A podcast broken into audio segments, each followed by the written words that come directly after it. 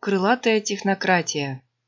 Почему мозг голубя превосходит искусственный интеллект некоторых роботов? Мы привыкли думать о голубях как о надоедливых, но, к счастью, медлительных и туповатых существах, которые годятся только на то, чтобы портить памятники. Однако мыслительные способности этих птиц часто превосходят даже искусственный интеллект самых совершенных роботов. Когда на Земле еще не было людей, дикие голуби селились в горных ущельях, на обрывистых берегах рек или в прибрежных скалах. В поисках пищи птицы отправлялись за десятки километров от гнезда. Чтобы найти дорогу обратно, они развили сразу несколько сложнейших систем ориентировки. С появлением на планете людей, разбрасывавших вокруг себя вкусный мусор, голуби сменили место жительства и стали непременными спутниками человека. Homo sapiens быстро оценили нежное голубиное мясо и, чтобы не тратить время на охоту, приручили этих птиц, раньше всех остальных пернатых. По оценкам археологов, это произошло от 5 до 10 тысяч лет назад. Примерно тогда же люди поняли, что в своих целях можно использовать и интеллектуальные способности голубей. И до сих пор эти пернатые во многих отношениях умнее даже специальных механизмов, придуманных человеком. Вокруг света выяснил, в чем машины, созданные людьми, уступают пернатым биороботам. Нейросети. Распознавание и оценка произведений искусства. В 1995 году биологи из Японского университета Кейо показали голубям по 10 картин Пабло Пикассо и Клода Мане. После такой короткой тренировки птицы уверенно отличали полотна этих мастеров от множества других и очень редко путали двух художников. В 2009 году те же исследователи доказали, что голуби могут не только узнавать произведения искусства, но и оценивать их качество.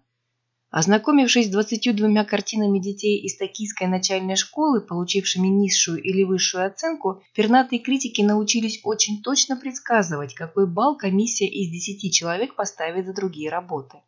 Подобные задачи лишь на первый взгляд кажутся простыми – Распознающая картины известных художников приложение для смартфонов появилось только в 2017 году. И хотя оно работает на основе нейросетей, одной из самых передовых созданных людьми технологий, пока приложение способно классифицировать лишь простейшие образы.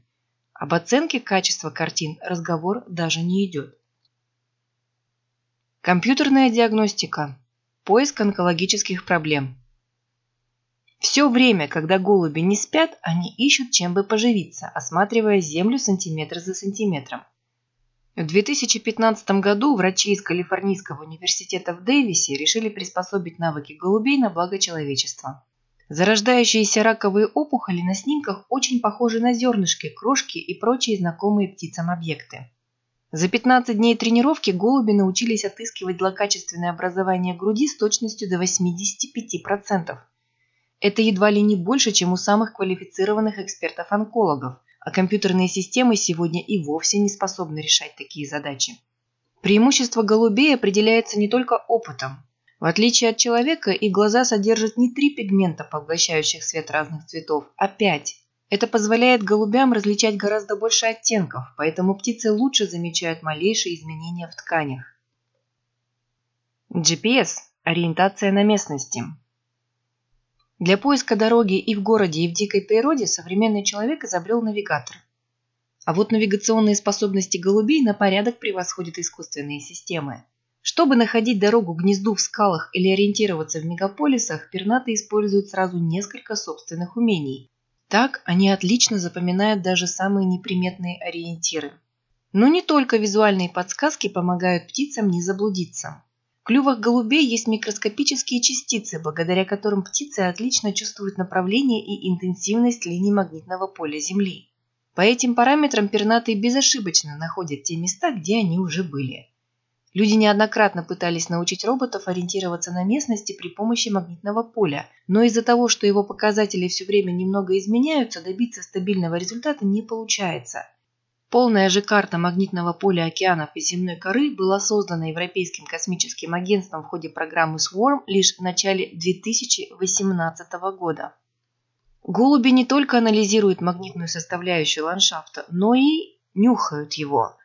В 2011 году исследователи из Пизанского университета перевезли группу птиц за 50 километров от дома. Часть пернатых транспортировали в изолированных контейнерах. Другие дышали воздухом, который поступал снаружи. Дорогу домой нашли только птицы из первой группы.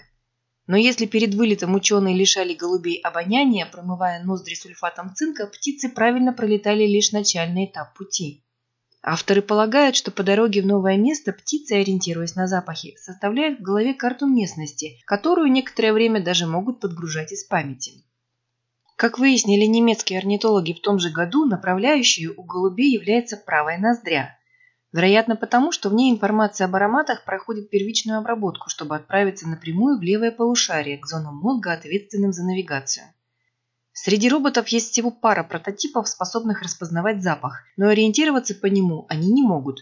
При этом ни люди, ни большинство других животных вовсе не способны использовать ароматическую карту местности. Наконец, в 2013 году американские геологи нашли доказательства, что голуби слышат звук очень низкой частоты – инфразвук, который ухо человека не улавливает. Инфразвук возникает из-за движения земной поверхности, а его распространение очень сильно зависит от температуры воздуха и направления ветров. В итоге каждое место звучит для голубей по-своему, и это также помогает им находить дорогу. Теоретически и роботы могли бы ориентироваться по инфразвуку, но для этого нужно составить чрезвычайно подробные инфразвуковые карты. Подобный проект неизбежно будет очень дорогим и неясно, окупится ли он. Так что пока за эту работу никто не взялся. Многоядерный процессор. Переключение с одной задачи на другую. Жизнь среди скал, полеты на дальние расстояния и постоянный поиск пищи научили голубей многозадачности. Долгое время ученые полагали, что за этот навык ответственна сложная кора головного мозга млекопитающих. У птиц такой зоны нет вовсе. Однако в 2017 году биологи Рурского университета в Бахуме выяснили, что голуби способны крайне быстро переключаться с одной задачи на другую. Причем в эксперименте это были тесты на определение цвета и формы фигур. Как полагают ученые, секрет голубиных суперспособностей в сверхплотном расположении нейронов. Благодаря такой геометрии мозга информация передается от клетки к клетке очень быстро, что компенсирует отсутствие продвинутых структур. У современных компьютеров скорость переключения между разными задачами высока, однако для этого инженерам потребовалось придумать огромное количество всевозможных ухищрений – Голуби реализуют ту же функцию на порядок экономнее, ведь их мозг целиком умещается на подушечке указательного пальца. И, как мы любим, бонус. Про функционал голубей. Как их использовали? Ну, почти полноценные профессии. Например, почтовые голуби. Однажды в конце X века нашей эры халиф Аль-Азиз захотел черешни. Ее доставили из Ливана в Каир в мешочках, привязанных к лапам 600 голубей. В XII веке сирийский султан Нур-ад-Дин и вовсе создал скоростную почту, распорядившись построить в регионе множество голубятин. Удобный сервис стал возможен благодаря голубиному домоседству. Где бы птицы ни оказались, они всегда хотят вернуться обратно.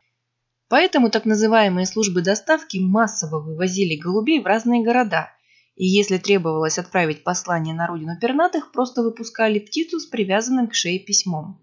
Голубиная почта оставалась самым быстрым способом доставки сообщений вплоть до XIX века. Голуби легко переносят письма и на расстоянии около 300 км, летя со средней скоростью 50-70 км в час. Еще одна профессия – голуби-шпионы.